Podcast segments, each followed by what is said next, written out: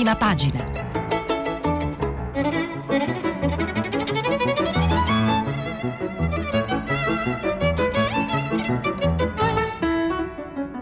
Questa settimana i giornali sono letti e commentati da Stefano Zurlo del quotidiano Il Giornale. Per intervenire telefonate al numero verde 800 050 333. Sms WhatsApp, anche vocali, al numero 335 5634 296. Buongiorno ai nostri radioascoltatori.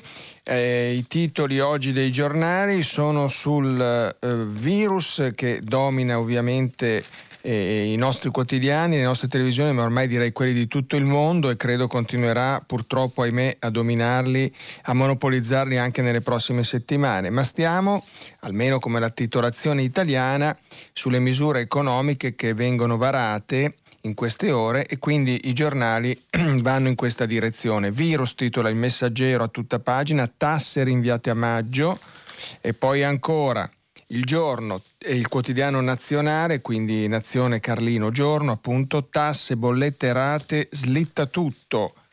Il Corriere della Sera, bollette ridotte e IVA rinviata. E insomma, tutto di questo passo eh, un po' diversa la stampa, Conte Merkel, che però insomma sta sempre su questo tema, Conte Merkel, pioggia di soldi antivirus. Questi sono un po' i titoli che vanno un po' in, eh, in, in questa direzione ehm, e poi appunto eh, si parla anche dell'Italia che canta, la sorpresa, i balconi, ne parleremo insomma in questi, in questi minuti insieme con tante foto, tanti hashtag, ce la faremo, tante immagini colorate, mm, eh, le fisarmoniche, i, quelli che cantano, quelli che espongono degli striscioni eh, e poi quello che applaude il, il vicino di casa. Ecco, volevo magari, se possibile, non dico alleggerire, insomma, ma insomma, ehm, per esempio Massimo Gramellini, cronache dal balcone, nella sua rubrica quotidiana su Corriere della Sera Il caffè, un po' ironizza, ma insomma autoironizza su questo tema, che cosa avrei pensato del mio dirimpettaio fino alla settimana scorsa se si fosse affacciato in vestaglia alla ringhiera del suo terrazzino per cantare all'alba vincerò stonandola maledettamente, lo ha appena fatto e io ho persino aperto la finestra per applaudirlo. Ma lui mi ha spiegato che gli applausi a medici e infermieri sono previsti per domani, cioè oggi, per noi che leggiamo. Il richiamo corre sulla rete con le stesse modalità eh, che in autunno, cioè un secolo fa, propinarono gli assembramenti di sardine quando stiparsi in piazza non era ancora reato. Ma se tenere isolato un italiano è possibile, tenerlo zitto no. Così è esplosa l'orgia canterina delle ringhiere, ultimo affaccio sul mondo, ci stiamo rappropriando dei balconi. Evocarli finora faceva pensare a Mussolini di Piazza Venezia, tutt'al più a Di Maio che si sporge da quello di Palazzo Chigi per annunciare l'abolizione della povertà ma da qualche giorno il balcone è diventato l'unico modo per comunicare con gli altri corpi e presto potrebbe trasformarsi nel palcoscenico di uno sterminato villaggio turistico con karaoke di massa scanditi da Fiorello via Whatsapp. Le scelte musicali privilegiano le canzoni in dialetto e l'inno di Mameli. C'è un, riguar- un rigurgito di patriottismo come non si vedeva dai mondiali del 2006, per dire da un paio di minuti il tenore, il tenore mio di rimpettaio ha ricominciato a lamentarsi della BCE e intanto accarezza un vaso di gerani. Se Christine Lagarde dovesse passare qui sotto, declino ogni responsabilità. E così avete visto, abbiamo unito un po' il, il gusto, la fantasia, il talento italiano con quello che sta accadendo appunto a livello europeo, a livello internazionale, con le frasi disgraziate, sventurate della Lagarde, di cui abbiamo parlato a lungo ieri, che hanno provocato questo terremoto, questo disastro, la frase no, che non, sarà, non, sarò la seconda whatever it takes e, e l'altra frase non siamo qui per chiudere gli spread, nonostante poi l'iniezione di liquidità decisa dalla Banca Centrale Europea. E però quelle frasi sciagurate della Lagarde hanno provocato, come dicevamo, un terremoto, un tracollo delle borse, una salita dello spread. Quello italiano è arrivato appunto l'altro giorno a 260 punti. Tutto questo appunto succede nel giorno in cui le, le, le, l'Italia vara appunto alcune misure che sono molto importanti eh, perché quantomeno mettono una pezza, un, un, un cerotto, insomma vari cerotti a questo disastro che stiamo vivendo, a questo disastro collettivo sul fronte appunto dell'economia. Allora sul Corriere della Sera Enrico Marro fa un po' il punto eh, che tra l'altro riguarda le misure economiche ma riguarda anche mascherine, guanti e poi tutta la questione sul fermare e non fermare le fabbriche. Per garantire che le fabbriche non chiudano, i lavoratori, spiega Marro, verranno dotati di mascherine e guanti. Beh, verranno dotati, naturalmente fa pensare al fatto che siamo arrivati a oggi e ancora siamo al sabato 14 marzo, ancora questi guanti, queste mascherine sono, sono, sono, spesso introvabili. Lo ha promesso il Premier Giuseppe Conte ai sindacati e alle associazioni imprenditoriali che ieri ha incontrato due volte, naturalmente in videoconferenza, per la firma del protocollo per il contrasto del coronavirus nei luoghi di lavoro, che prevede tra l'altro la rivelazione della temperatura ai lavoratori che entrano negli stabilimenti e negli uffici protocollo sul quale le parti a tarda sera non avevano ancora trovato l'accordo, troppi vincoli chiesti dal sindacato secondo le aziende. Se si arriverà alla firma, il testo dovrebbe essere recepito nel decreto legge che arriverà oggi in Consiglio dei Ministri, quindi oggi, sabato, arriverà il decreto di cui si parlava che avrebbe dovuto arrivare già ieri, ma in realtà arriverà oggi con massicci stanziamenti tra i 12 e i 15 miliardi, a sanità e protezione civile andranno 2 o 2,5 miliardi, agli ammortizzatori sociali per tutti i lavoratori almeno 4 miliardi, agli interventi a sostegno di imprese e famiglie altri 4 miliardi. Verrà sospeso il pagamento di imposte e tributi per chi è colpito dalla crisi, slitta il versamento IVA di lunedì 16, quindi il 16 non, non dovremo pagare l'IVA, tutti quelli che pagano l'IVA, ha anticipato il Ministro dell'Economia in una nota, verrà differito con una norma del decreto legge.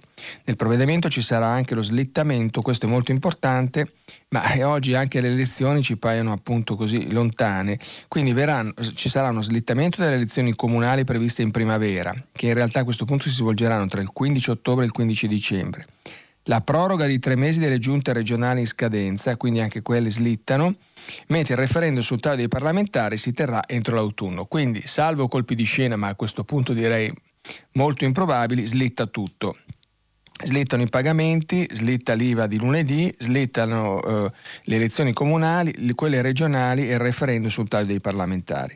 Oggi il Consiglio dei Ministri approverà un decreto legge con i fondi aggiuntivi, questo è molto importante, per la sanità e la protezione civile e probabilmente appunto, eh, torniamo sul punto, il rinvio dice della scadenza IVA. Il resto delle misure potre, di sostegno potrebbe essere approvato salvo intese perché ci sono molti dettagli da mettere a punto o essere oggetto di un distinto decreto nei prossimi giorni. Allo studio anche una riduzione delle bollette mentre verranno rinviate le tasse del mutuo per chi è sospeso dal lavoro. Ecco, qui naturalmente nei giorni scorsi avevamo ventilato, anche sfruttando, eh, sfruttando, insomma, ragionando con quello che diceva la classe politica, il governo e naturalmente l'opposizione, che da questo punto di vista ha vita più facile perché può eh, immaginare di più, visto che poi alla fine è il governo che deve decidere, deve rispondere. Abbiamo immaginato, eh, ragionato sull'idea che alcune, alcuni differimenti, alcuni slittamenti, alcuni rinvii potessero in realtà essere anche una riduzione, una, un'eliminazione un'eliminazione, una cancellatura eh, del, di, alcuni, di, alcuni, adempimenti fiscali. Questo sembra essere scomparso dall'orizzonte, non si vede e poi alla fine i soldi che vengono rinviati poi dovranno essere ripagati. Però questa è la situazione al momento. La direzione di marcia è chiara, dice il governo, eh, nessun lavoratore deve perdere il posto per via del coronavirus e garantire le condizioni di massima sicurezza per tutti coloro che continuano a lavorare che poi in sostanza è il pubblico impiego e i lavoratori del privato non coinvolti dalle chiusure decretate da Palazzo Chigi. Le aziende che secondo la bozza del protocollo dovranno adeguarsi alle severe prescrizioni potranno chiudere temporaneamente collocando i lavoratori in cassa integrazione per riorganizzarsi.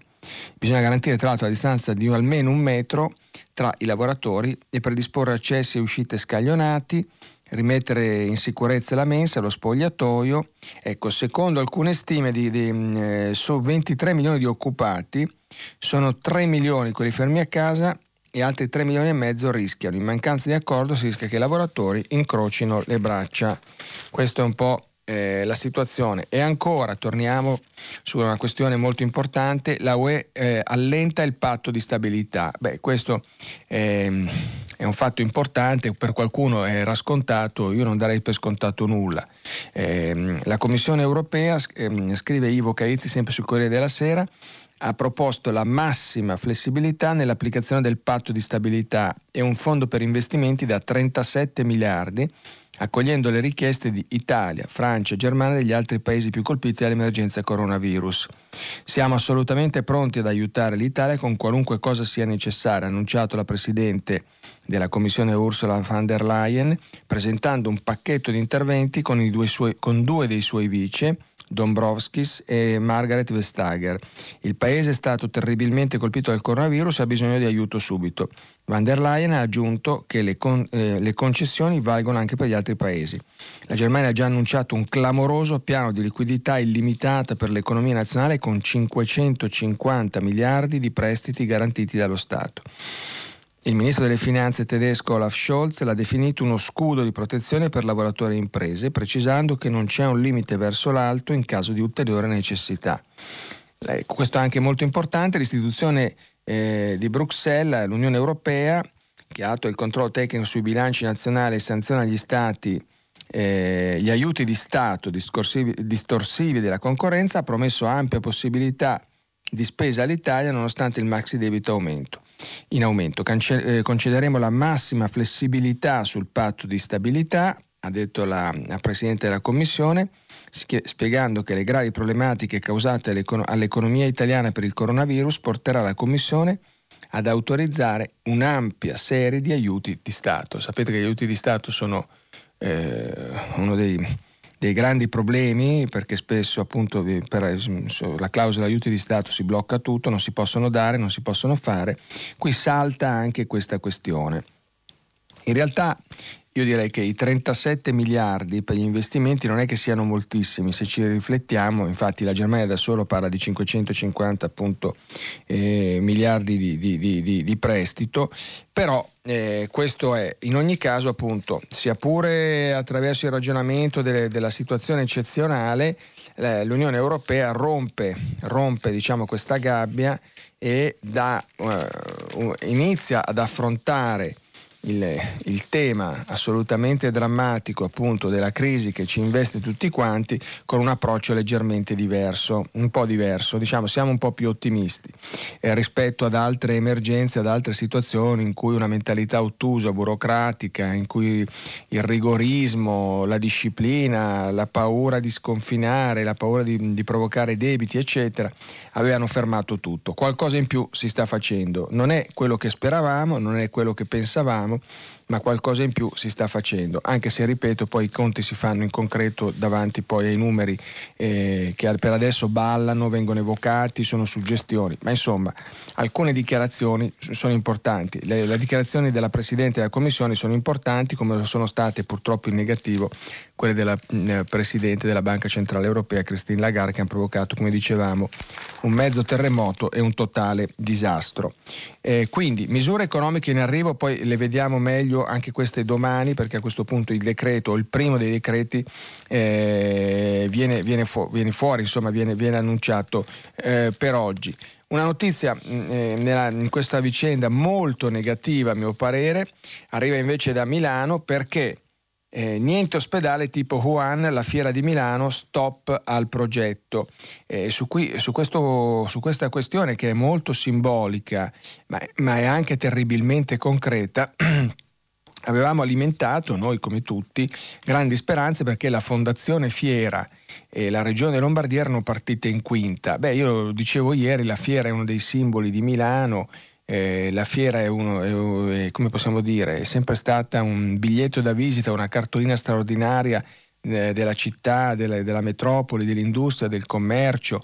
La fiera è partita vent'anni fa, eh, poi con l'operazione di City Life, ehm, eh, con la nuova fiera, insomma è sempre stata uno dei motori all'avanguardia della città e direi quindi a questo punto di tutta l'economia nazionale, ma di più è, te- è sempre stata un termometro del, del, del, no, dell'andamento del paese. E vedere che adesso era partito questo nuovo progetto con l'idea di realizzare questo grande ospedale da campo in due padiglioni della vecchia fiera al Portello, quindi vicinissimi alla sede della vecchissima fiera campionaria in cui milioni di italiani sono stati, mi sembrava anche un, un gesto simbolico di, parte, di ripartenza, di, di, di coraggio e anche di capacità di affronto, ma qualcosa non funziona. Perché? Simona Ravizza, sempre Corriere della Sera, dobbiamo intubare un paziente ma non abbiamo posto, dove lo mettiamo? È la domanda che si sentono rivolgere 24 ore su 24 gli uomini dell'unità di crisi di Regione Lombardia, che smistano i malati più gravi. Oltre 650 in tre settimane. La capacità di resistenza del sistema ospedaliero è al limite, dice l'assessore alla sanità Giugno Gallera. È il motivo per cui era nata appunto l'idea di creare un ospedale tipo Wuhan alla Fiera di Milano.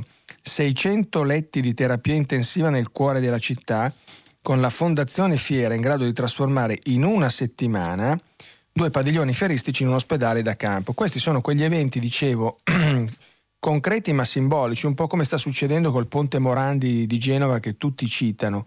Eh, crolla un ponte, un disastro, l'incuria, eh, le, le, le, mm, forse le tangenti, eh, l'abbandono, il rimpallo di responsabilità, la burocrazia e poi invece in pochi mesi si ricostruisce un nuovo ponte, Renzo Piano, la città, il commissario straordinario che poi è il sindaco Bucci, un sistema virtuoso che si mette in moto, l'Italia che si ricompatta, ecco qualcosa di simile poteva, potrebbe, io dico ancora, accadere a Milano.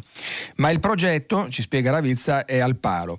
L'idea, questo è il problema, si scontra con le difficoltà della protezione civile, quindi problema diciamo Roma, protezione civile di reperire le attrezzature, principalmente respiratori e monitor, ma soprattutto con l'impossibilità di trovare 450 medici e 1200 infermieri indispensabili. Eh, però resta enorme il problema di trovare nuovi posti letto e rianimazione allo studio ogni soluzione possibile. È il primo pomeriggio di ieri quando il governatore Attilio Fontana spiega a malincuore. La protezione civile non è in grado di fornirci né il personale medico-infermieristico né i letti e la strumentazione necessaria per allestire i padiglioni. da parte nostra, come regione, stiamo verificando se sul mercato internazionale si possono trovare le dotazioni. La protezione civile precisa, al momento non sono disponibili sul mercato le attrezzature sanitarie necessarie al funzionamento della struttura. Questo mi sembra un fatto, eh, come, come, lo posso definire? Si resta senza parole, drammatico. È un problema di rapporti dentro l'Europa, è un problema di incapacità della protezione civile, è un problema che siamo in ritardo, è un problema che, non so, qual è il punto? Possibile che non si riescano a trovare le attrezzature e non si riesca a trovare le dotazioni sanitarie per costruire un ospedale che si potrebbe fare in sette giorni con 600 posti, che probabilmente vuol dire, non voglio essere drastico, vita o morte, ma insomma un, un, un aiuto fortissimo, perché c'è il simbolo che dicevo prima, ma c'è anche poi la concretezza, la, la carne viva, le sofferenze di 600 persone, eh, eh, con una situazione che peggiora di giorno in giorno. I pazienti da ricoverare in terapia intensiva crescono in Lombardia al ritmo di 45 al giorno. Questa è la situazione. Eh, e nel frattempo, per dire a che punto stiamo, perché dobbiamo parlare poi delle cose terra terra, nel frattempo, scrive sempre Simona Ravizza, in Lombardia arrivano le nuove mascherine per medici e infermieri attese da giorni, una fornitura che suscita perplessità. Sembrano stracci per la polvere, commenta l'assessore Gallera, basta vederle in foto. Replica la protezione civile, avevamo già mandato alla Lombardia 200.000 mascherine della tipologia F, FP2, FFP3 ma sono merce rara e la regione è in cima alla nostra lista. Stiamo facendo il massimo sforzo per reperirne altre in tutto il mondo in modo tale da poterle mandare al più presto. E il fatto sta che queste mascherine, eh, manco le mascherine ci sono e quando arrivano, come, come, come par di capire, eh, suscitano più perplessità che, eh, che, certezze, più perplessità che certezze. Anche il Fatto Quotidiano dedica una pagina intera, mancano medici e ventilatori, così salta l'ospedale in fiera. Lo stop a Milano della protezione civile non ci sono abbastanza macchine per le terapie intensive, la regione deve fermarsi e dalle cliniche però ne arriveranno 270. E qui Virginio della Sala, Virginia della Sala scusate, e Davide Milosa raccontano questa, car- questa storia. Sulla carta è già stato progettato tutto l'impianto per portare, qui spiega, l'ossigeno dalle varie bocchette dei ventilatori, oltre ai sistemi completi di riciclo dell'aria. Oggi i rappresentanti della regione andranno in fiera per visionare i padiglioni e guardare il progetto. Tutto si può fare. Anzi, le fonti sentite dal fatto non hanno dubbi. Se abbiamo l'ok, allestiamo tutto in meno di 10 giorni, anche meglio di Wuhan. Da Roma però la diffidenza è tanta. C'è il rischio di una reale sottovalutazione delle condizioni in Lombardia eh, qui i ricercatori prevedono fino a 4.000 posti in terapia intensiva a metà aprile quando si avrà il picco. Sul picco io non mi pronuncio perché ognuno dà, dà, visioni diverse di questo picco, anche oggi i giornali, chi li vuole se li va a leggere, eh, dicono che in Lombardia e nelle regioni diciamo più avanzate, avanzate nel senso che sono quelle più investite, le prime investite al nord dall'epidemia, il contagio sembra rallentare e quindi se sembra rallentare speriamo anche che mh, mm, come dire, in previsione vada finendo, vada assottigliandosi, si raggiunga questo benedetto, anzi maledetto picco e si comincia a scendere, però non mi azzardo io in previsioni se saranno fra sei giorni, fra sette, fra cinque, se fosse oggi sarebbe ancora meglio. Il problema, prosegue il fatto quotidiano, resta la fornitura. La protezione civile ieri ha fatto sapere di non aver opposto alcun no, ma di aver semplicemente messo la regione di fronte alla realtà dei fatti. Finora infatti sul fronte dell'ospedale in fiera aveva lavorato su due binari, valutare l'idoneità strutturale dei padiglioni, verificare la disponibilità dei macchinari necessari. E se nel primo caso sussistevano tutte le condizioni per portare avanti il progetto, nel secondo caso l'idea si è scontrata con l'impossibilità di trovare nei prossimi dieci giorni 500 respiratori da poter assegnare a una sola regione. Non è una scelta la spiegazione, ma è un dato di fatto. I macchinari per ora non ci sono. Quelli che arrivano in media ogni quattro giorni da Consip vengono distribuiti in tutte le regioni in base alle esigenze, mentre si prosegue comunque con un monitoraggio costante da parte del Ministero della Salute e della Protezione Civile. In più, in, più, in più, c'è tutto il problema dei medici da reperire, che quello eh, appunto l'abbiamo già accennato. La situazione, prosegue il fatto quotidiano, degli approvvigionamenti, ormai lo diciamo da giorni, è drammatica. Ieri il commissario Borrelli, commissario della protezione civile, ha parlato di requisizioni e di blocco totale delle esportazioni. Mentre venivano pubblicati gli esiti della gara Consip, la centrale degli acquisti della pubblica amministrazione, per rifornire le strutture ospedaliere, i lotti per l'acquisto appunto delle famose, qualcuno dice famigerate mascherine FFP2, FFP3, con i quali si puntava a comprarne circa 10 milioni di pezzi, sono andate praticamente deserte queste aste, i lotti per l'acquisto. Così come sono sta- carenti le forniture di guanti in vinile, in nitrile soprattutto quelle degli occhiali protettivi, se ne cercano 1,2 milioni. E ancora, mancano le tute di protezione, 2 milioni, altrettanti camici, bian- mm, camici chirurgici, 1,2 milioni e camici impermeabili e, e 40.000 dispenser di liquido disinfettante, praticamente la totalità di visiere di protezione monouso, 4 milioni. La gara è stata quindi riaperta e rimarrà a oltranza per raccogliere il possibile nella speranza che intanto aziende e produttori riescano a tirar fuori dal cilindro nuovi dispositivi di protezione. Eh, da questo punto di vista, altro che one, siamo terribilmente indietro. Su questo punto volevo leggervi un editoriale sul messaggero di oggi di Luca Ricolfi, autorevolissimo studioso che credo tutti conoscano, spesso in televisione, professore universitario, ehm, autore di saggi sempre acuti e penetranti. Scrive Luca Ricolfi sul messaggero di oggi, è incredibile quanto la classe dirigente dei paesi occidentali siano incapaci di imparare dalle esperienze altrui, cianciano eh, senza sosta di importare modelli vincenti e best practices dagli altri paesi ma al primo vero test dell'epidemia di coronavirus si mostrano quasi del tutto incapaci di sfruttare le conoscenze altrui. Vale per l'Italia eh, che si è ben guardata dal, per oltre un mese dal fare tesoro da quel che potevano insegnarci paesi come la Cina e la Corea del Sud che avevano avuto l'emergenza della SARS nel 2003 e sono state quindi capaci di prendere sul serio il Covid-19 con il risultato di rallentarne molto rapidamente l'epidemia. Ma vale anche per i paesi europei che avevano a due passi il dramma dell'Italia e solo ora, dopo averci guardato con sufficienza, si apprestano molto lentamente e goffamente a varare misure simili a noi.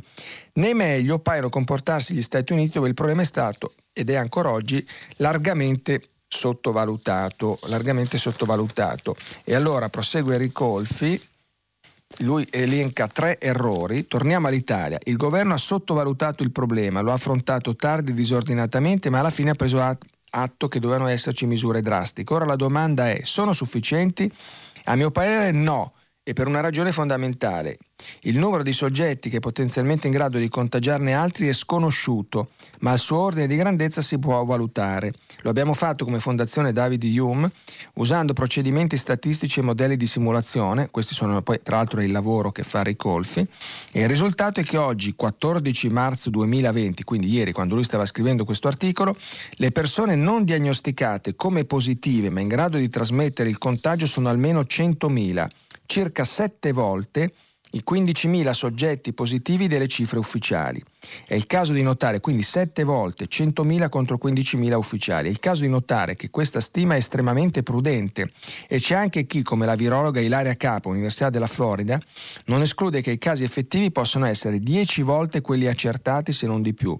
Il fatto che le persone con licenza di infettare siano almeno 100.000 inevitabilmente in costante aumento, fra 15 giorni potrebbero essere comprese fra i 500.000 e un milione, induce a considerare i limiti delle misure attuali.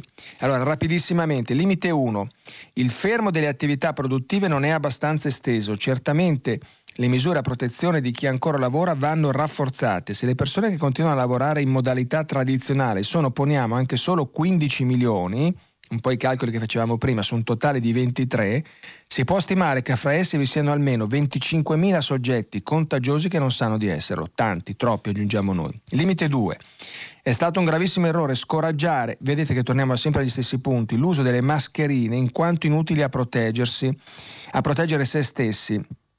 Più numerosi sono i soggetti asintomatici ma contagiosi, più diventa essenziale l'obbligo di portare la mascherina. Meglio sarebbe stato cercare di dotare l'intera popolazione di questo dispositivo, incoraggiandone l'uso altruistico. È ora di correre ai ripari subito, incentivando i produttori a produrre, esortando i cittadini a usarle. Questa linea di condotta è stata una delle chiavi di volta del successo della Corea del Sud nella lotta contro il coronavirus, ma come abbiamo appena sentito la situazione sul, sull'approvvigionamento di mascherine è drammatica.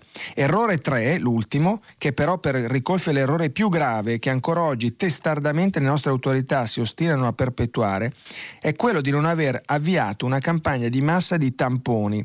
Un, questa è una questione molto controversa, sapete che si dice che l'Italia fa più tamponi degli altri, l'Italia è...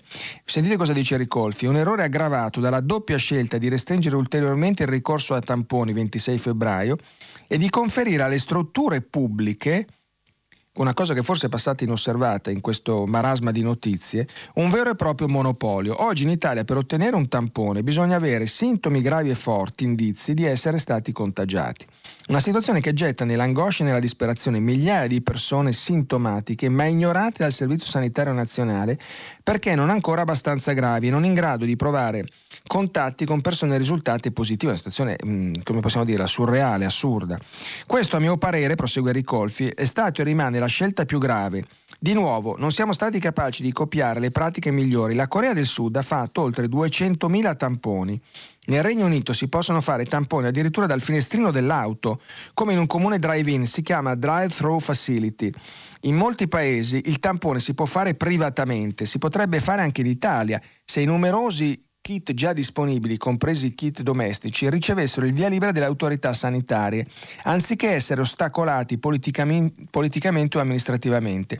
E sarebbe un grande sollievo per tutti, specie se, oltre alla liberalizzazione dei tamponi che servono a capire se si è positivi ora, venissero incentivati gli esami del sangue che potrebbero rivelare se si è stati positivi in passato, senza sviluppare i sintomi e dire che a favore dei tamponi di massa, almeno nelle zone con focolaio, si sono ripetutamente espresse numerosi esperti, istituzioni mediche, eh, sia nella fase in cui la loro efficacia sarebbe stata massima, sia nella drammatica fase attuale. Agli accorati inviti degli studiosi indipendenti, i funzionari cui il governo ha affidato la gestione dell'epidemia hanno però più risposto con argomenti vuoti. Fare i tamponi solo alle persone con sintomi è una strategia fatta per massimizzare i vantaggi. Le evidenze scientifiche indicano utilità di riservare i tamponi a soggetti sintomatici che hanno avuto contatti a rischio e che provengono da aree a rischio. E quale sarebbe la base logica di questa fortissima limitazione dei tamponi incredibilmente incorporate nelle linee guida dell'Organizzazione Mondiale della Sanità? Si chiede, direi furente, Ricolfi.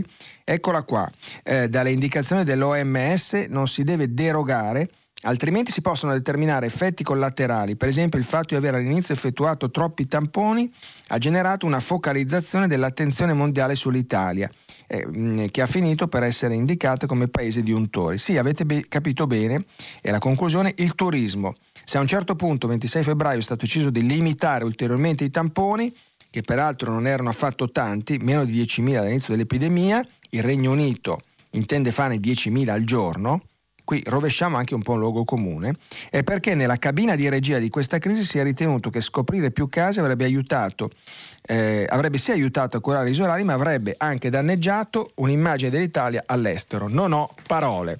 Quindi tamponi che vengono fatti sotto in strutture pubbliche, tamponi che sono fatti poco, il problema delle mascherine e avete visto insomma i tre, i tre punti fondamentali sottolineati da, da, da, Rico, da Luca Ricolfi e poi la questione, abbiamo detto, è il fermo delle attività produttive, ma soprattutto la questione tamponi, la questione mascherine mi sembra molto importante. E questo è un po' il, eh, una, una, questione insomma, decisiva in questo momento. Come vedete, eh, mentre abbiamo i medici in prima linea, gli infermieri in prima linea, eh, il coraggio, le iniziative, le donazioni, tante cose che ci fanno ben pensare, l'Italia che si affaccia ai balconi e canta eh, cercando anche, non dico di sdrammatizzare, ma insomma di vivere, di andare avanti con la vita e poi rivengono fuori i nostri difetti, i nostri limiti, la burocrazia, eh, la difficoltà di, negli approvvigionamenti, la mancata programmazione e alcuni errori, eh, qualcuno forse inevitabile perché poi eh, è facile parlare dopo eh, seduti, ma qualcuno si poteva evitare. Bruno Vespa, con un editoriale pubblicato dal quotidiano nazionale, quindi ancora giorno Carlino Nazione, mh, mm, va su una questione di fondo, ritrovare lo spirito del dopoguerra e scrive eh, restammo impressionati la sera in cui una giovane donna piemontese che aveva aperto un ristorante a Wuhan ci mostrò il video in cui da tutti i grattacieli intorno a quello in cui abitava migliaia di persone gridavano Wuhan ce la farà. Non immaginavamo che un mese e mezzo dopo sarebbe toccato a noi. Ieri sera aprire le finestre dei balconi di casa e cantare una canzone per dire che tutto andrà bene. Ci crediamo. Gli italiani stanno comportandosi con disciplina crescente, le strade sono deserte.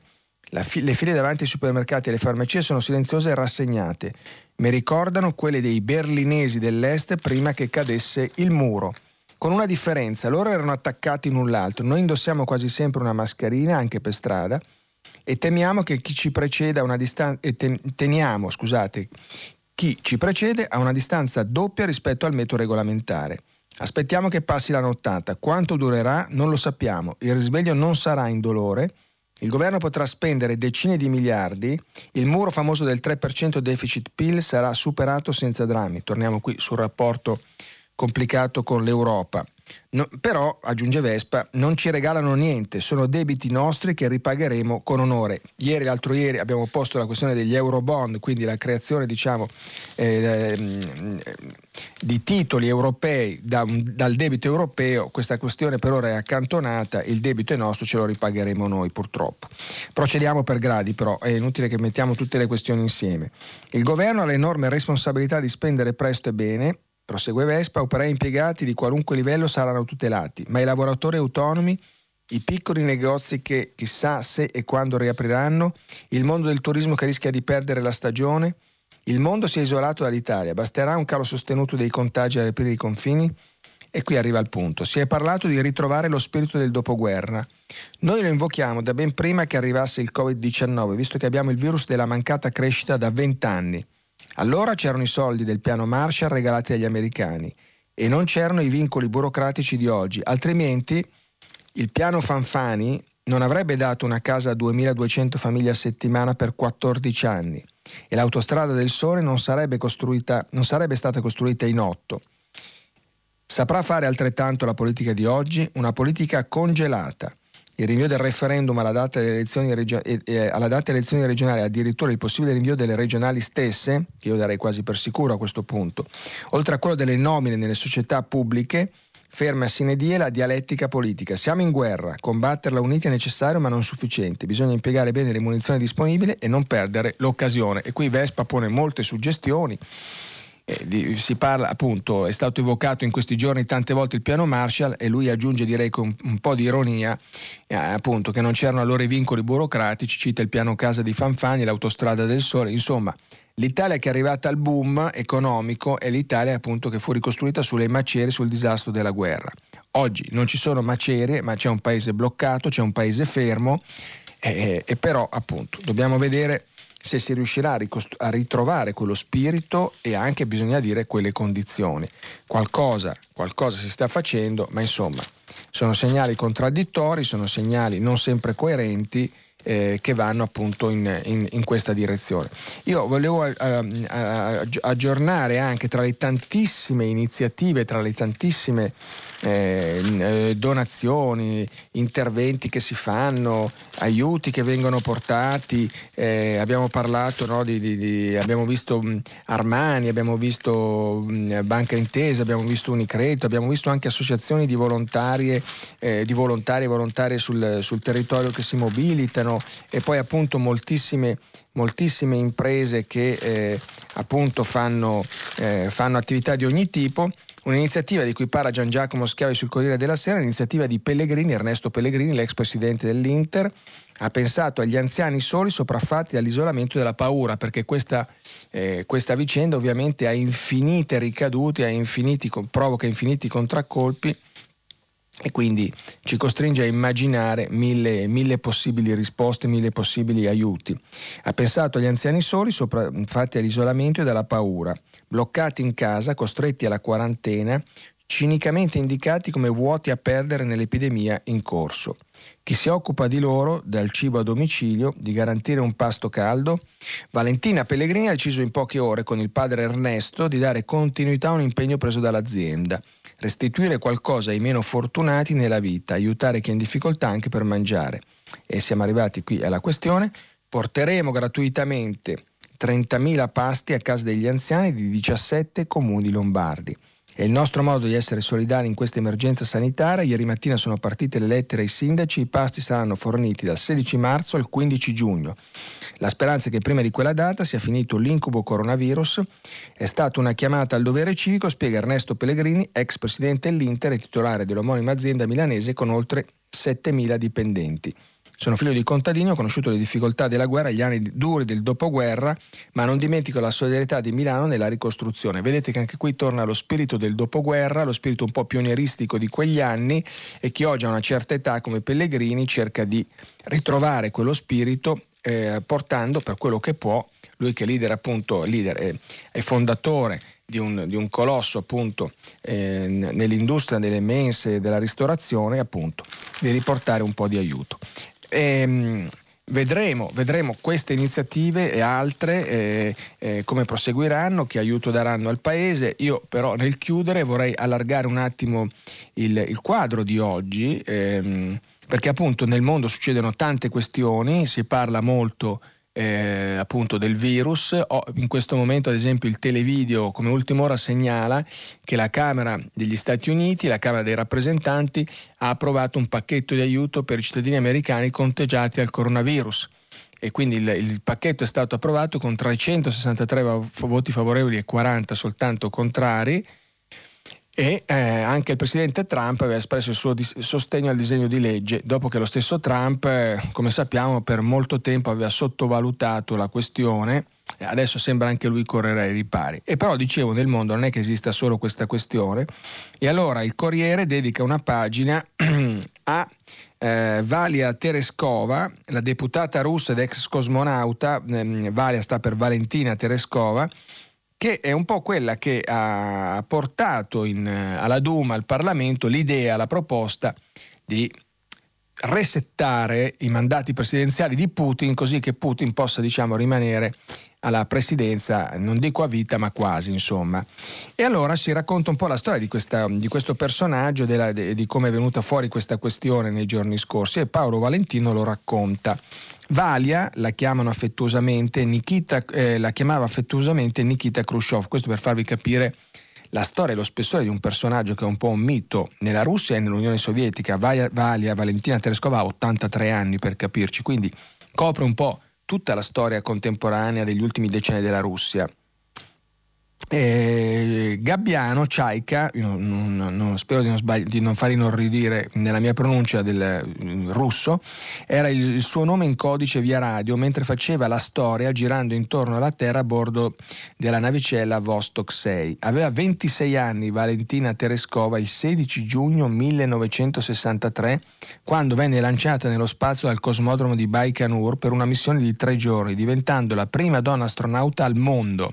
La sua fu molto di più di un'impresa ai confini delle possibilità umane, nonostante la missione fosse sul punto di concludersi in tragedia, come lei stessa ha rivelato qualche anno fa, fu uno spettacolare colpo di propaganda per l'Unione Sovietica che mostrava al mondo la superiorità del sistema socialista, primo non solo nella conquista del cosmo, ma anche nella parità di genere. Da allora la figlia dell'operaio tessile del trattorista di Yaroslav è sempre stata un'icona, non solo sovietica e russa, ma universale.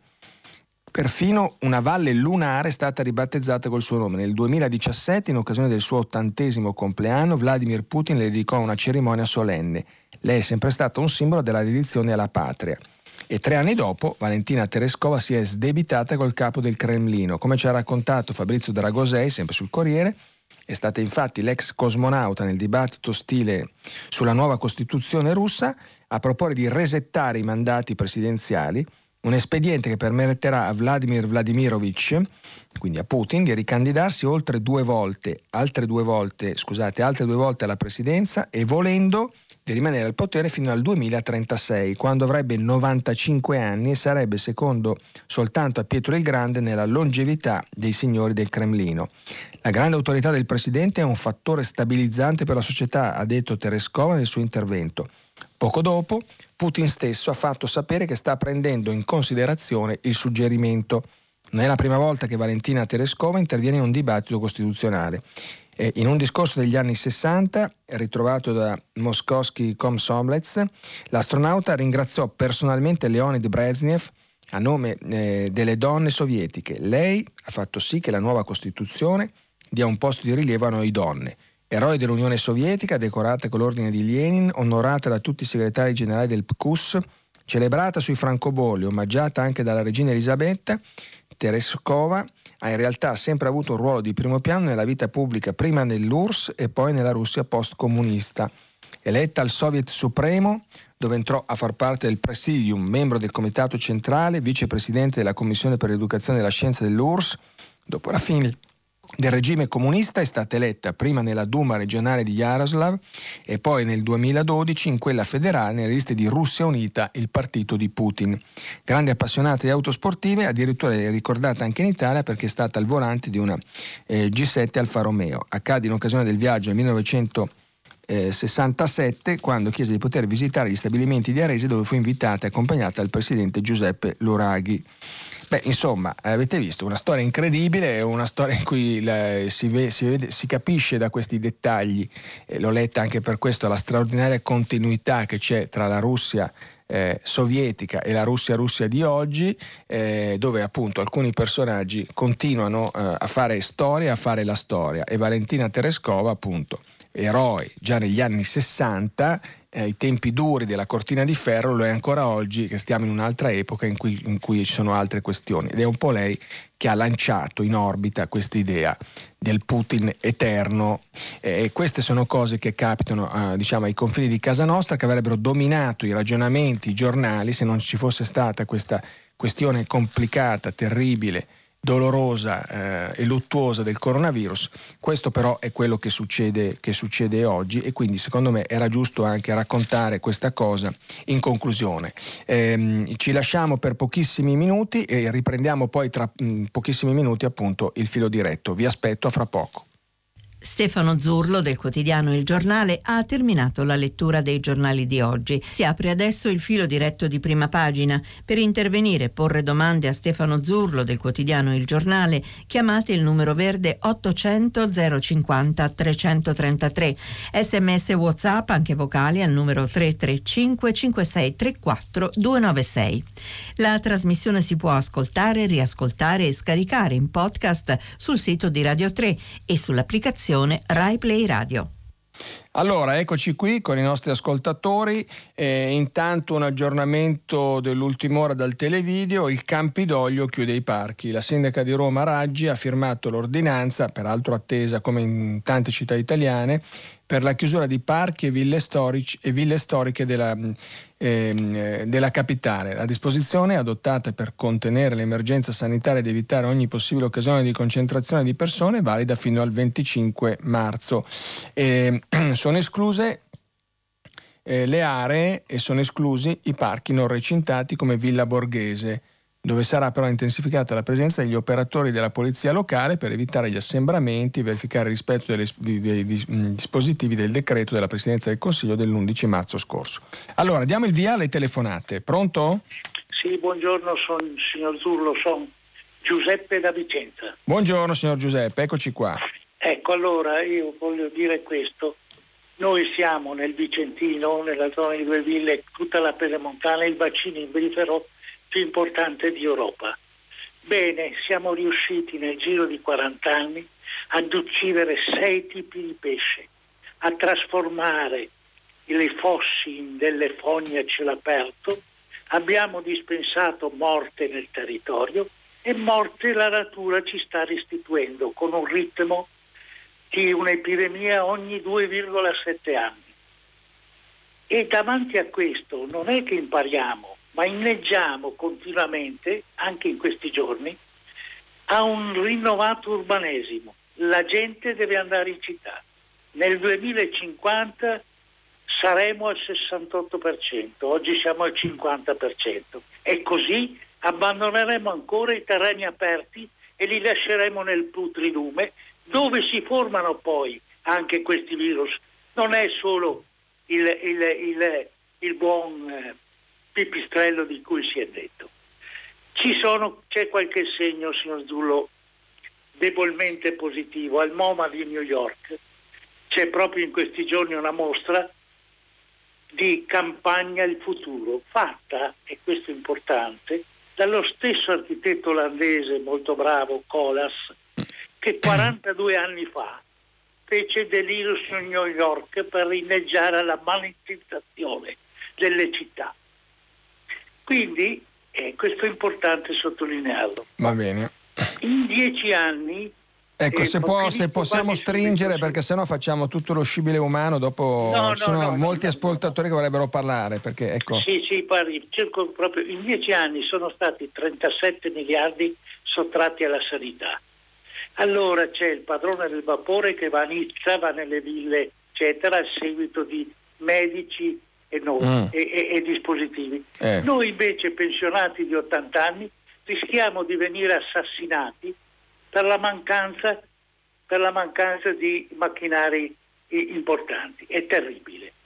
Certo, va bene. Con questo, ecco, con questo bisogna finirla con il mondo di disuguaglianze, ma io credo che un popolo, come diceva Montanelli, con poca memoria, quando è passata la fiera, troppo come prima. Grazie, grazie. Allora, beh, lei ha toccato molte questioni. Io um, sarei un, un, po' meno apocalittico, un po' meno drastico. Purtroppo eh, l'inquinamento del pianeta, e uso la parola inquinamento in, eh, che è modesta rispetto ai, ai, temi che lei ha posto, eh, è un tema drammatico, un tema complesso. Ve- mh, mm, leggevo mh, mm, sul giornale ieri un'intervista a Francesco Alberoni, un guru, decano della sociologia italiana, l'inventore del mulino bianco e di tante altre cose, il quale diceva qualcosa che in realtà assomiglia a quello che dice lei, perché diceva appunto eh, noi eh, siamo in, in un totale disordine e in qualche modo la natura, la realtà ci impongono attraverso queste scosse, questi strappi, questi momenti dolorosi un ritorno all'ordine. Lei parla di inquinamento, lui parla di disordine, sono categorie diverse, solo in parte sovrapponibili. Eh, certo, eh, si ha sempre l'idea poi di correlare, di legare eh, le sciagure alle mancanze, agli errori, ai deficit del nostro, del nostro pianeta. Bisogna però anche essere eh, onesti perché se no si va troppo in là, fermo restando eh, tutta la drammaticità eh, di quello che lei descrive e che poi è stato quest'anno, insomma abbiamo parlato mica per niente di Greta, dei movimenti, della sostenibilità, erano i temi dominanti, tra i temi dominanti fino a un mese fa, adesso tutto è in, è in quarantena, anche le nostre riflessioni normali, anche i nostri pensieri normali, anche le discussioni che si facevano e si rifaranno spero tra poco, beh e allora... Ehm, Beh, questa era un po' la situazione, quindi dicevo, eh, sono temi molto importanti, però è anche vero, lei l'ha evocato, non è che il pipistrello ce lo siamo inventati noi, gli scienziati ci dicono che poi alla fine, gira e rigira, eh, la, la, la, il contagio dovrebbe essere partito da un pipistrello, forse c'è stato un altro passaggio, diciamo, nel, gli, con un altro animale e poi però si è arrivati all'uomo. Questa è la realtà, quindi noi possiamo mh, parlare del mondo, possiamo dire che siamo sciagurati, che non lo rispettiamo, eh, che, lo, che, inquiniamo, che provochiamo danni, che spargiamo veleni, dopodiché però la spiegazione di quello che è accaduto, ahimè, sembra essere, se non sarà smentita, molto più banale e molto più drammatica. Di, mi concentrerei in questa fase, pur riconoscendo appunto tutto quello che lei dice, eh, su, su, come rispondiamo e, e, e, appunto sulla debolezza, eh, sulla frammentarietà, sulla miopia di tanti soggetti, autorità internazionali che appunto rispondono non tutti insieme, non è, non, ma ciascuno mh, mm, così cerca di, di, limitare i danni a casa sua senza rendersi conto che se non si fa un gioco di squadra a livello internazionale alla fine ci perdono tutti. Prego, un'altra telefonata. Eh, buongiorno, buongiorno, mi chiamo Cinzia sì. e vi parlo da Berlino ah, da mia okay. corrispondenza. Sì. Eh, fino a ieri qui era tutto normale, con estrema indifferenza abbiamo mandato i figli a scuola, abbiamo frequentato bar metropolitane, tanto che noi italiani qui eravamo allarmati. Oggi sarebbe dovuto esserci un evento a scuola dei miei figli eh, dove abbiamo avuto fra l'altro un caso di infezione mm. e noi genitori ci siamo opposti, ma la scuola insisteva con l'obbligo scolastico che qui è sacro. Poi improvvisamente abbiamo ricevuto notizia della chiusura di scuole e asili, lunedì quindi si va a scuola, gli insegnanti sono obbligati, gli educatori sono obbligati ad andarci perché stanno organizzando assistenza alle famiglie in via eccezionale per figli di professionisti come medici e poliziotti impegnati nell'emergenza. Quindi loro hanno sconsigliato qui di lasciare i bambini dai nonni e le scuole organizzeranno quindi eh, assistenza di emergenza. Eh, poi per quanto riguarda l'immunità di gregge, anche Frau Merkel qui aveva detto che il 70% dei tedeschi si ammalerà. Per noi italiani questo denota mancanza di sensibilità. Eh, spesso qui siamo scioccati dalla mancanza di tatto, però per i tedeschi la chiarezza è più importante della grazia, diciamo. Ecco, ma quindi, scusi, fino, quindi sì. fino, a ieri, fino, a ieri, a Berlino sì. la situazione era normale in sostanza? Eh? Sì, lunedì si va ancora a scuola, i bambini andranno in asilo Ehm, eh, ci siamo accorti della normalità perché da due giorni non si poteva più salire sul bus davanti, generalmente qui si sale davanti e si mostra il titolo di viaggio, e invece hanno bloccato per proteggere i conducenti, quindi ci siamo un po' allarmati, però bar sono aperti, parti vanno avanti. E Quindi è ancora normale, ancora normale nel momento in cui ci parliamo. Sì, sì, sì, è ancora normale. Sì. Per noi italiani, noi italiani eravamo allarmati perché eh, abbiamo le esperienze no, in famiglia in Italia. E, e, a proposito volevo dire che abbiamo seguito con commozione gli episodi di solidarietà, l'appuntamento delle 18 affacciati al balcone. Non credo che qui succederà qualcosa del genere. Non si affaccia eh, nessuno. Il nostro, il nostro cuore batte per l'Italia. Eh, credo che ora tocchi a noi qui ed è importante tenere alto lo spirito e anche il sistema immunitario. Sì, certo. Lei cosa fa a Berlino? Eh, insegno italiano e musica. Ah, va bene, va bene.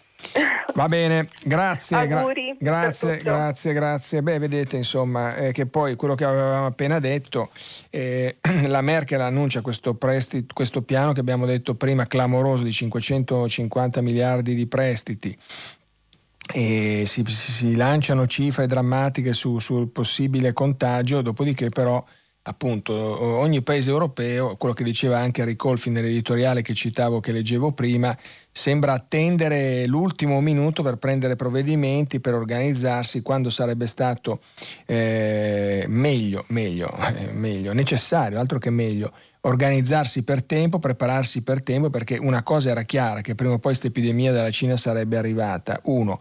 Due, si è persa un'occasione straordinaria da parte dell'Europa per organizzare appunto una, una chiamiamola una resistenza al virus eh, comune, per dotare l'Europa di, di, di, di, appunto un sistema comune di difesa da, da, da questa emergenza e persino poi per distribuire queste famose mascherine, i kit e tutto il resto. E qui purtroppo ci sono ritardi colossali, egoismi, miopie, ehm, differenze, tutto, tutto, il negativo che si può dire. Ehm, qui poi si, arrivano tantissimi messaggi su, su tutte queste questioni eh, uno molto così, eh, quasi un epigramma che ci scrive Vincenzo, un epigramma molto duro. Pellegrini porta il cibo e le medicine agli anziani, Boris Johnson agli inglesi preannuncia lutti per gli anziani, eh, senza alcun commento ulteriore, però è vero.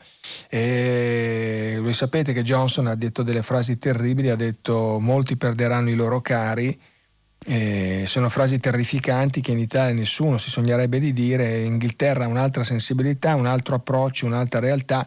Io preferisco di gran lunga ovviamente Pellegrini che porta i 30.000 pasti e come lui tantissimi altri imprenditori, cittadini che si danno da fare, che aiutano, che non... Eh, eh, mettersi a, a annunciare eh, eh, lutti, sciagure e calamità, anche se, anche se dentro questo apparente cinismo, e forse non solo apparente, c'è anche una radice però dello straordinario realismo degli inglesi che spesso ha permesso loro di affrontare, eh, di affrontare con freddezza e con razionalità e con lucidità le calamità, le sciagure, pensiamo all'epica della seconda guerra mondiale, a quello che successe di fronte a alla minaccia del nazismo.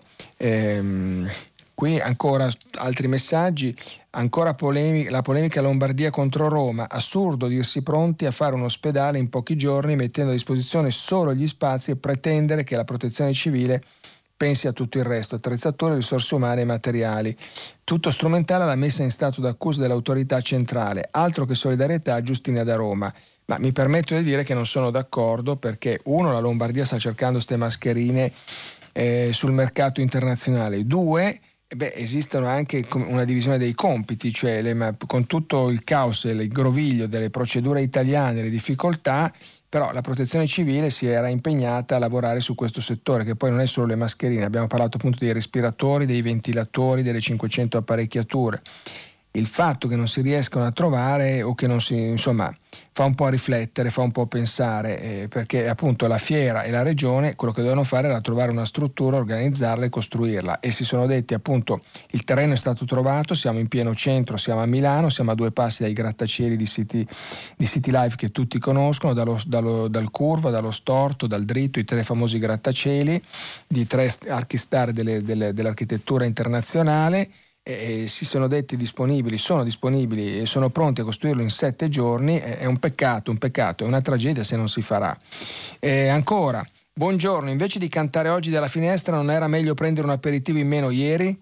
Quanti amici con la chiusura delle scuole hanno prolungato la settimana bianca o approfittato per aprire la casa al mare in Liguria? Abbiamo assistito a un'euforia surreale. Dice Massimo, e insomma, questa è un po' la vecchia storia della formica e della cicala, rivisitata in chiave contemporanea. Beh, una parte di ragione ce l'ha senz'altro, perché molti sono andati in vacanza, mh, mm, come dire, approfittando no, della situazione, dice, boh, abbiamo un weekend lungo, lunghissimo, interminabile, ce lo godiamo senza magari valutare, senza magari calcolare quello che poteva essere, quelle che potevano essere le conseguenze, i guai, il rischio del contagio e tutto quello che sappiamo. Questo fino a quando poi eh, lunedì in pratica l'Italia è stata chiusa, per cui hanno chiuso, hanno chiuso ovunque, dagli impianti sciistici eh, a tutto il resto, ai bar e compagnia. Detto questo, però, insomma, anche il cantare della finestra, senza alcuna, così, senza adesso voler fare delle sviolinate, appunto, però è una forma di. Mh, mh, la parola resistenza non è che mi piaccia molto in questo caso, è una, semplicemente una forma anche di sdrammatizzazione, di socialità eh, di affermazione della, della propria persona, eh, del fatto che si voglia dire che comunque esistiamo, ci siamo, abbiamo le nostre capacità, vogliamo metterle in comune, non ci arrendiamo, non ci isoliamo, non ci facciamo spaventare, non ci facciamo... Sì, siamo condizionati, ma non siamo appunto eh, schiacciati eh, contro il muro. Siamo schiacciati contro il muro, però apriamo la finestra, apriamo le persiane e andiamo in balcone. È già qualcosa. Ascoltiamo un'altra chiamata. Pronto? Eh, buongiorno. buongiorno. buongiorno. Sono Cristina da Belluno. Prego. Eh, salve, io volevo eh, così soffermarmi su un problema di, eh, che eh, scaturisce con, questa, eh, con, queste misure restrittive che giustamente vengono applicate adesso in tutta Italia. dunque, mi sembra che stia fiorendo ancora di più il, l'e-commerce e sì, quindi tutti questi acquisti online io vedo girare molti così, corrieri anche trafelati in giro per la mia città e, e penso a due aspetti molto eh, preoccupanti. Beh, da un lato eh, lo stile di vita di queste persone che è stato anche ben raccontato dall'ultimo film di Ken Loach, dove c'è anche proprio evidenziato il problema di, di fermarsi a eh, urinare e adesso ancora di più non ci sono i bar aperti, quindi mm. non so veramente come facciano. Eh, l'altro è ehm, evidente nella, eh, così, nel rischio di creare un'abitudine ad acquistare online e quando questi negozi che eh, ad oggi sono eh, chiusi per motivi di sicurezza, quando riapriranno, ehm, non lo so se la gente si riabituerà ad acquistare nel negozio eh, sotto casa, nei, nei negozi, nei, nei locali del centro che eh, già, vedo almeno soprattutto in una città piccola come la mia, eh, rischiano, rischiano, ogni giorno la chiusura, insomma ci sono molti locali ehm, sfitti, eh, molti certo. locali insomma, che fanno fatica. Ecco, quindi questo aspetto, non lo so, ehm, no, no, mi ci mancherebbe. utile evidenziarlo anche per vedere che cosa si può fare contro questa concorrenza sleale dell'e-commerce. Allora, ecco. grazie, grazie. Eh, beh, concorrenza sleale sono i fatti che impongono, eh, che impongono queste, queste, queste, soluzioni, purtroppo. Eh, però eh, ehm, sul, punto del, del, sul punto che lei diceva del delle botteghe, dei negozi, delle tradizioni italiane, beh, questo è un tasto per me importantissimo e quello che lei vive a Belluno io l'ho visto a Piacenza, l'ho visto a Milano, l'ho visto in tantissime città, ad Alessandria, in tantissime città che già hanno subito l'impoverimento eh, per la crisi economica, per il mutamento antropologico, per, lo, per, per, per, tante questioni che si sono sovrapposte, per l'affermarsi appunto eh, de, de, de, delle vendite online, eh, per le difficoltà burocratiche, fiscali eh, e quindi tantissimi negozi hanno chiuso, ci sono studi allarmanti, drammatici fatti dalla Confcommercio e da altre associazioni di categoria sul tracollo di tutto questo mondo. Questo già ben prima molto prima, ben prima, anni prima, mesi prima di quello che stiamo vivendo adesso. E certo, lei dice, se adesso chiudono, sono costretti a chiudere e poi alla fine eh, che succede? Gli italiani si riabitueranno. Qui si possono fare due ragionamenti, cioè si possono dare due, due alternative. Eh, questo darà questo, questa, questa pausa che noi speriamo breve, ma che non sappiamo in realtà quanto breve, 25 marzo, 3 aprile, Pasqua, ma previsioni certe non se ne possono fare, anche se tutti ci auspichiamo che finisca al più presto perché non ne possiamo già più, perché è innaturale, perché, perché la nostra vita è bloccata, tutto quello che ci siamo detti. Beh, possiamo immaginare uno che si vada, eh, che, che ci sia una sorta di rimbalzo quasi di, di, voglia di ritornare poi al ristorante, al negozio, a comprare, eh, a scegliere un vestito, eh, andare, vedere, andare dall'antiquario, andare dal libraio, eh, insomma riprendere quindi il gusto per la nostra vita precedente e a quel punto anche solo entrare in un negozio, magari in una grande catena o in un negozio storico, appunto, in un negozio antico, eh, un negozio con tradizione, eh, una boutique, una libreria, eh, eh, persino un bar, eh, possa essere un, un, modo per riassaporare la vita quando appunto si è stati fermi, immobili, bloccati in quarantena un po' ai domiciliari, ecco, mettiamola così, per, per, per, tanto tempo. Però può anche essere, e magari i due fenomeni invece potranno convivere, che invece si vada in un'altra direzione, che è quella che dice lei, che uno poi si abitua in un, in un, con un'altra modalità e a quel punto si tiene la nuova modalità che è magari più facile, più comoda, anche se è ovvio, è meno ricca, è meno, è meno gustosa, perché appunto i nostri negozi eh, tutta la rete del, del, commercio, le vetrine esprimono la straordinaria grandezza eh, dell'Italia, eh, esprimono il nostro patrimonio di, di, gusto, di talento, di cultura, eh, di capacità estetica, di relazioni sociali, e qui è un patrimonio che rischia di perdersi, tra l'altro rendendo omogenei e più tristi e, e, più cupe le nostre città, i nostri borghi, i nostri centri. E allora, da questo punto di vista, e ho finito questa, questa, questo predicozzo, beh, è evidente che le misure che il governo vara oggi, varerà nei prossimi giorni e quello che ci dirà o non ci dirà l'Unione Europea sono fondamentali, perché poi alla fine, parliamoci chiaro, possiamo fare tutte le riflessioni sulle abitudini, sui comportamenti, su come si muove la gente, ma se tu non aiuti le persone che hanno il bar, che hanno il negozio, che hanno il ristorante, eh, che hanno la libreria, che hanno la boutique, che hanno il, l'antiquario, il macellaio, quello che è, a calmierare gli affitti, a ridurre le bollette, a sopravvivere in, per queste settimane in cui sono chiusi, eh, la moratoria dell'IVA, eh, la semplificazione fiscale. Quindi qui sto mettendo insieme fatti dell'emergenza di questi giorni a fatti concreti che trasformano l'ordinario in una lunga emergenza, perché questo è quello che è successo nell'Italia del commercio negli ultimi dieci anni. L'ordinario era già un'emergenza, ora siamo all'emergenza nell'emergenza, come mi raccontava ieri un pasticcere del centro di Milano che aveva dovuto fronteggiare infinite emergenze in questi anni, ehm, perché è tutta un'emergenza dalle bollette alle infrastrutture, ai costi, alla burocrazia eh, e allora da questo punto di vista vedremo appunto le misure che varerà il governo. Passiamo alla prossima chiamata. Pronto? Buongiorno, sono Sabrina, chiamo da Roma. Prego. Eh, buongiorno, io sono un tecnico di laboratorio e lavoro allo Spallanzani nel laboratorio di virologia, quindi mi trovo molto coinvolta. Primissima diciamo, linea. Nel nella... Cosa? Primissima linea. Primissima diciamo. linea, sì, sì, sì, sono anche molto stanca perché abbiamo dei ritmi di lavoro molto serrati.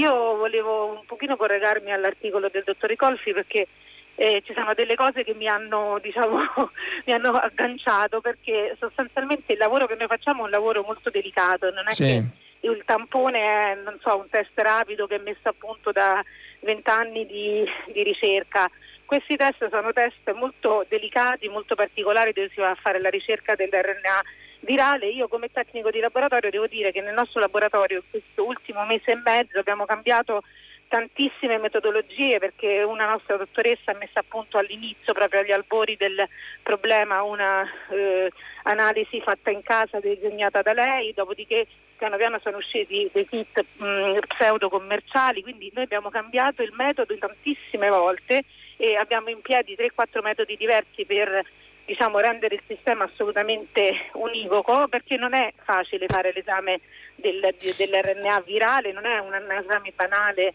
e, diciamo, che si fa da anni, per cui mi sembra strano che il dottore Colfi dica che lo può fare qualsiasi struttura. Quindi lei, dice, quindi lei, dice, attenzione perché non è che tutte le strutture privesa, eh, private e magari aggiungiamo noi improvvisate o comunque senza magari... Sono in grado di farlo e di dare una risposta certa. Oltretutto lui parla addirittura di test fatti in casa che è proprio una cosa che non se ne parla, non è proprio non è fattibile. Quindi, diciamo, lui è un probabilmente nel suo campo, mentre sulla statistica dice delle cose molto giuste sul numero diciamo, delle persone sommerse che non si sa, poi invece sui test di laboratorio... Quindi ecco, va bene, va bene. Quindi un sul no... ricercatore, no, però no. è molto difficile mettere a punto un sistema del genere e dare delle risposte certe perché ci sono contaminazioni, ci sono tante cose che entrano in gioco che possono dare dei risultati falsi. Ecco, mi dica e... due, due, cose al volo, già che, già sì. che è qui e la ringraziamo. Eh, sulle mascherine, le critiche di Ricolfi sono appropriate, vale a dire, sul fatto... Sulle su... mascherine sì, perché in teoria se ognuno proteggesse dire, gli altri da se stesso potrebbe fare un buon servizio. Cioè diciamo, se uno diciamo, è portatore di virus a sua insaputa ma ha la mascherina e ci sono migliaia e migliaia di portatori a propria insaputa, allora avremo molto meno contagio come in Corea del Sud. Questo assolutamente, questo penso di sì, è stato anche detto in tv. Se ognuno porta una mascherina chirurgica, diciamo protegge in grandi linee gli altri da se stesso e quindi diciamo, il, il, contagio viene limitato. Ed è, ed è, vero quello che non dice Ricolfi ma molti articoli di giornali di oggi che ho letto, ma non solo io, insomma, che lo dicono tutti, che invece molte mascherine diciamo, sono proprio come possiamo dirlo, eh, queste che circolano o vanno bene inutili. tutte, ecco inutili, o Dice, sì, sono così di scarso materiale. Io però parlo guardi, da tecnico di laboratorio, quindi non sono un infettivologo, un virologo, quindi No, vabbè, però che diciamo che dico, frequenta però... l'ambiente. sì, esatto, ecco, frequento l'ambiente, però sì, tendenzialmente bisognerebbe avere perlomeno la mascherina chirurgica che appunto protegge un pochino da diciamo, i grandi droplets. Ecco, è, l'ultimissima cosa che volevo sapere, ma lei l'ha già accennata, quindi sul numero reale dei contagiati, le stime che invece fa Ricolfi potrebbero essere... Io eh... credo che siano giuste. Un'altra cosa che volevo dire, che penso che sia giusto che dice Ricolfi, ma credo che sia una cosa che si può fare poi in retrospettiva, è vedere nel sangue se ci sono persone che hanno sviluppato gli anticorpi e che quindi hanno avuto la malattia in modo sintomatico, però non credo che sia una cosa da fare sull'emergenza, bensì magari tra cinque mesi, sei mesi, quando ormai la situazione speriamo sia più calma e più fluida, allora per fare degli studi statistici può essere interessante capire veramente quanta parte della popolazione ha sviluppato una resistenza al virus e quindi ha avuto la malattia in modo asintomatico. Quindi cioè. questo credo che sia insomma, interessante e giusto da sapere. Sì, sì. Senta, molti ascoltatori ci scrivono dicendo ma poi magari come dire, si pa- passa l'epidemia, poi riarriva da qualche altro paese e ricomincia una, un secondo giro, un secondo round, un secondo... Eh, se è la stessa malattia in teoria diciamo, dovrebbe essere, se la popolazione sia in qualche modo immunizzata non ci dovrebbe essere questo Ecco, cioè, gliene leggo uno che, che ci, non si firma, un sms appena arrivato. Domanda, a giugno sconfitto il virus in tutta Italia, arriva da un altro paese europeo una persona contagiata, ricomincia tutto? Unica soluzione il vaccino? Ma no, io non credo, però ecco per questo è meglio parlare con degli infettivologi e degli esperti, quindi non, non mi sento di dare. Va bene, va bene, va bene, l'ho usata perché ho approfittato. Eh. Va bene, grazie, buon grazie, lavoro. Grazie, grazie a lei. Come vedete poi naturalmente le letture suscitano critiche, condivisioni, ma anche critiche molto forti. Adesso non c'è qui Ricolfi, risponderà se riterrà eh, eh, nei prossimi giorni. E intanto arrivano messaggi molto ironici sulla Terescova a questa astronauta ci scrive Andrea da Padova, i raggi cosmici devono aver dato alla testa, scusate se sorrido, e ancora Luigi da Trieste che la, dice lei era notoriamente una cosmonauta incompetente mandata nello spazio solo per motivi propagandistici. Come vedete i nostri radioascoltatori, e lo dico senza ironia, eh, ma con ammirazione sanno tutto di tutti gli argomenti, quindi abbiamo parlato della Terescova e vedo che arrivano un sacco di messaggi che ci raccontano, ehm, ci raccontano del, di lei. Qui vedo anche critiche nel sottoscritto, per il sottoscritto, gli altri giornali non si leggono, almeno i titoli. Ho letto molti titoli, mi scuso per quelli che non ho letto, domani cerco di recuperare, ma mi sono soffermato su alcune cose che ritenevo eh, molto importanti. Allora, ascoltiamo un'altra chiamata. Pronto? Buongiorno, sono Antonio, provincia di Genova. Buongiorno. Ascolti, io sono lavoratore autonomo, fa, siamo del mercato, noi facciamo ambulanti e siamo fermi già da una settimana perché ovviamente comuni certo. per evitare ulteriori contagi. In che diciamo, comune è lei? Do, che, qual è il suo comune? Di dov'è? Chiavari. Chiavari. Ah, Chiavari, ok. Sì, abbiamo notato che due settimane fa siamo stati invasi dai famosi milanesi che hanno la seconda sì. casa qui in Riviera e glielo dico c'era molta disappunto verso questo atteggiamento, però d'altronde se non arrivavano con loro il virus sarebbe arrivato diversamente, quindi mm. io non ne faccio una questione. Volevo mm, ritornare sulla questione economica, noi qui abbiamo una scarsità di liquidità pazzesca, però mm, con molti colleghi, anche molti negozianti, ehm, abbiamo constatato che eh, noi facciamo, un fondo pensione mh, in banca, la banca gli ha detto a dei, a dei, cari amici, ha detto guarda che tu li puoi percepire questi soldi solo quando tu andrai in pensione. Prima puoi togliere solo una cifra intorno al 30%. Ma non ho capito, i soldi di cosa si possono riavere? Il fondo pensioni, fondi pensione. Sì.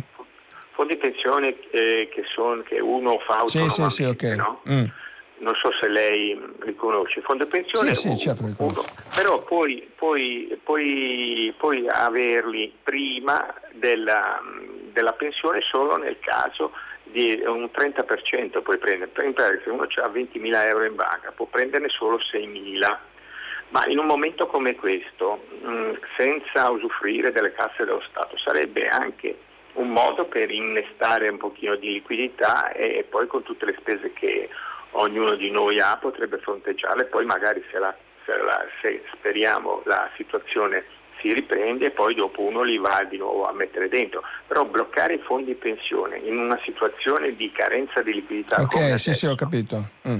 Quindi sarebbe una manovra che, da mettere nel decreto quello che uno se vuole può usufruire del proprio fondo pensione eh, che ha in banca o in posta o con qualsiasi altra finanziaria, capisce? Certo, sì, va bene, grazie. Eh, ehm, c'è appunto questo ambulante ci racconta anche, eh, possiamo dire, il dramma che vive questa categoria e naturalmente al centro della crisi come tante altre e pone il problema dei, dei i, i fondi pensione, ma mi sembra che prima dei fondi pensione vengano in questo momento però tutta la questione che è all'ordine del giorno di questo decreto, di eventuali altri decreti e manovre in corso è quella appunto dei leasing, dei mutui, del, eh, dei soldi per gli ammortizzatori sociali, eh, la cassa in deroga, gli aiuti alle imprese, la cassa per le imprese, eh, la sospensione appunto, eh, appunto delle rate da pagare e poi tutto il tema delle bollette, l'IVA che scade lunedì e che è una tornata che, che, che riguarda milioni di partite appunto IVA. Eh, ci sono tantissime scadenze, tantissimi termini che devono essere rispettati e che si spera eh, verranno differiti, verranno spostati, verranno rinviati, io spero anche in qualche caso scontati, perché poi bisognerà vedere come e quando dovranno essere ripagati, perché se poi eh, vengono spostati ma vengono caricati di, oneri super, di altri oneri, beh allora eh, insomma eh, il, il, il, la, il, danno poi sarà superiore al beneficio. Quindi mh, mm, staremo attenti a seguire questa questione, staremo attenti a valutare come, come si andrà avanti su queste cose e già oggi Vedremo nel concreto come saranno questi provvedimenti. Altri messaggi che ci arrivano, vorrei capire perché hanno scoraggiato l'uso di mascherine, sembrava un tabù. Ora sentire dire che sono utili mi fa rabbia. Che problema c'era a dirlo prima per non farci allarmare? Sono senza parole, scrive Elena. E beh, ha ragione perché si è fatta molta confusione, forse anche da parte nostra come operatori dell'informazione, perché ne sapevamo poco pure noi.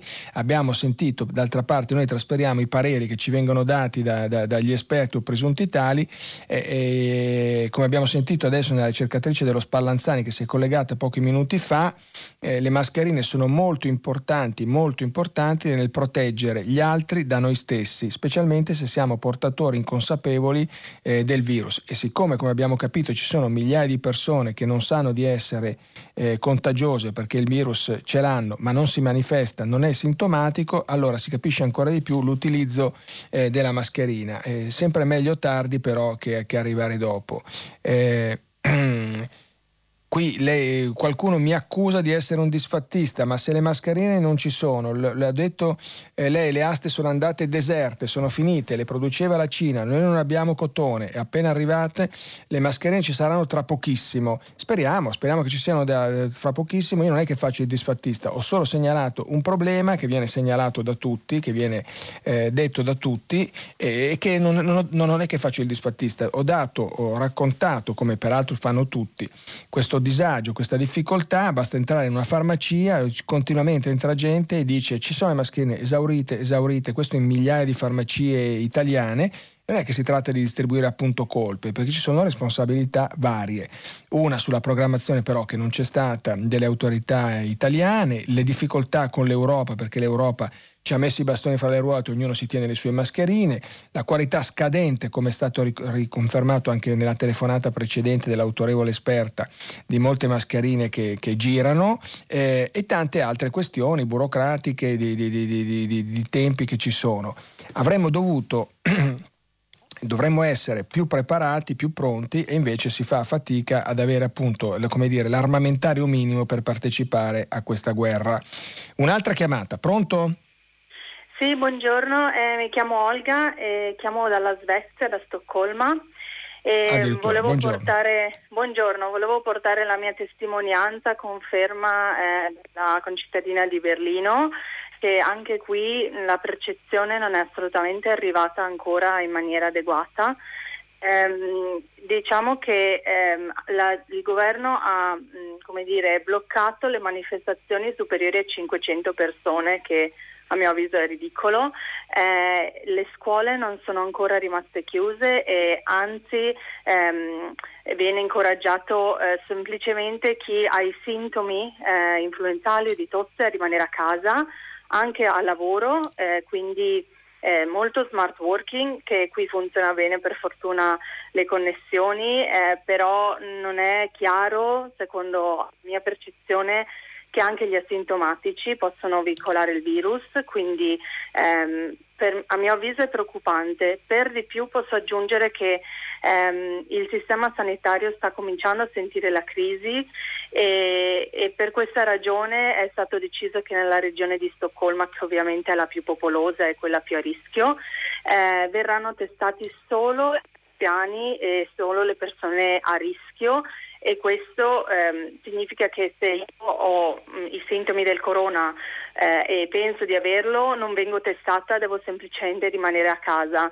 E questo, eh, ripeto, a mio avviso è molto, è molto preoccupante. Consideriamo anche che in, eh, in, Nord Europa, in Svezia, i mezzi pubblici vengono usati moltissimo. Io non ho nemmeno una macchina, mi sposto solo in metro in bus, per cui ehm, gli italiani qui sono molto preoccupati. Abbiamo mandato eh, una lettera aperta ai giornali e a, a chi di dovere. Speriamo che che insomma venga ehm, accolto il nostro appello a prendere misure più restrittive anche qui. Va bene, grazie. Come vedete, come vedete, in molti paesi europei si aspetta quello che dicevamo prima, si sta sulla riva del fiume, però non si capisce che il fiume potrebbe tracimare, potrebbe uscire potrebbe provocare un'alluvione, usiamo questa immagine, eh, a casa propria. E Berlino, Stoccolma, i paesi più avanzati o cosiddetti più avanzati d'Europa, un'Europa divisa, un'Europa frammentata, un'Europa dove ognuno va per la propria strada e non c'è evidentemente ancora piena consapevolezza di quello che sta per succedere, dai bar alle scuole ai ristoranti tutto aperto e invece di prevenire, se si può prevenire, eh, sembra quasi che si attenda no, l'ultimo, l'ultimo, minuto. Questo però fa riflettere quando diciamo che noi siamo un paese arretrato, che non sappiamo rispondere, che non sappiamo reagire. Non è, non è così, non sempre è così e purtroppo certi fatti ci dimostrano che le cose stanno in un altro modo. Arrivano moltissimi messaggi, devo dire, critici, ultra critici, anche molto duri nei confronti di Ricolfi, di quello che ha detto. Eh, per esempio scrive Anna da Napoli, ma per piacere, ma chi li fa questi milioni di tamponi che Ricolfi richiede? Ascoltiamo un'ultima chiamata rapidissima, pronto? Eh, buongiorno, buongiorno, dottor Zurlo, buongiorno. io sono Carlo da Sesto Fiorentino, innanzitutto voglio dire che ho apprezzato molto la sua conduzione. Grazie. Argomento Europa e visto che c'è pochissimo tempo non faccio nessun panegirico. Dunque, noi, secondo il mio modo di vedere, l'Europa è stato il sogno della mia vita di anziano. Però a questo momento noi abbiamo tre strade davanti a noi, credo perlomeno. La prima, chiedere a tappe forzate che si arrivi velocemente alla, alla Federazione Europea. In alternativa, vedere di ridisegnare questa Europa con paesi che abbiano questa intenzione. Se anche questo dovesse fallire, allora prendere atto che siamo un piccolo paese e rivolgere altrove la nostra attenzione. Io la ringrazio tanto per la sua conduzione, dottor Zurlo. Grazie, mentre arrivano anche messaggi molto critici nei confronti della mia conduzione dicendo è tempo che lei se ne vada a casa. Lei, adesso non, fa, non trovo più il messaggio che diceva Zurlo go, ma ci sono anche questi messaggi. Fa parte naturalmente ciascuno è libero di esprimere il proprio parere. Allora, nel, nel ringraziarla voglio dire che eh, io credo invece fermamente ancora all'Europa, eh, molti anche al giornale sono diciamo, scettici con l'Europa, eh, il tema è aperto, il tema è davanti a noi, ci sono segnali contraddittori, qualcosa si è mosso appunto per esempio sul patto di stabilità, ma è poco, è molto poco certo rispetto a quello che si dovrebbe si potrebbe e si dovrebbe fare di fronte a questa emergenza, sia sul lato finanziario, economico sia sul lato sanitario che in questo momento mi preoccupa molto. Mi preoccupa molto questa guerra delle mascherine tra i paesi europei, questa incapacità di costruire una centrale unica per gestire l'emergenza e mi, mi preoccupa molto questo e li ringrazio che gli ascoltatori ci hanno appena raccontato il fatto che a Berlino, a Stoccolma e in tante altre città europee si viva come in attesa, come sospesi, senza rendersi conto che alle porte di casa è in atto un dramma eh, infinito che coinvolge milioni e milioni di persone. Però questa è la realtà realtà di oggi. Io vi ringrazio, ci fermiamo qui, vi ricordiamo che potete riascoltarci e scaricare eh, dal sito di, di Radio 3 appunto il programma. Noi ci vediamo domani. Grazie a tutti, a domani, arrivederci.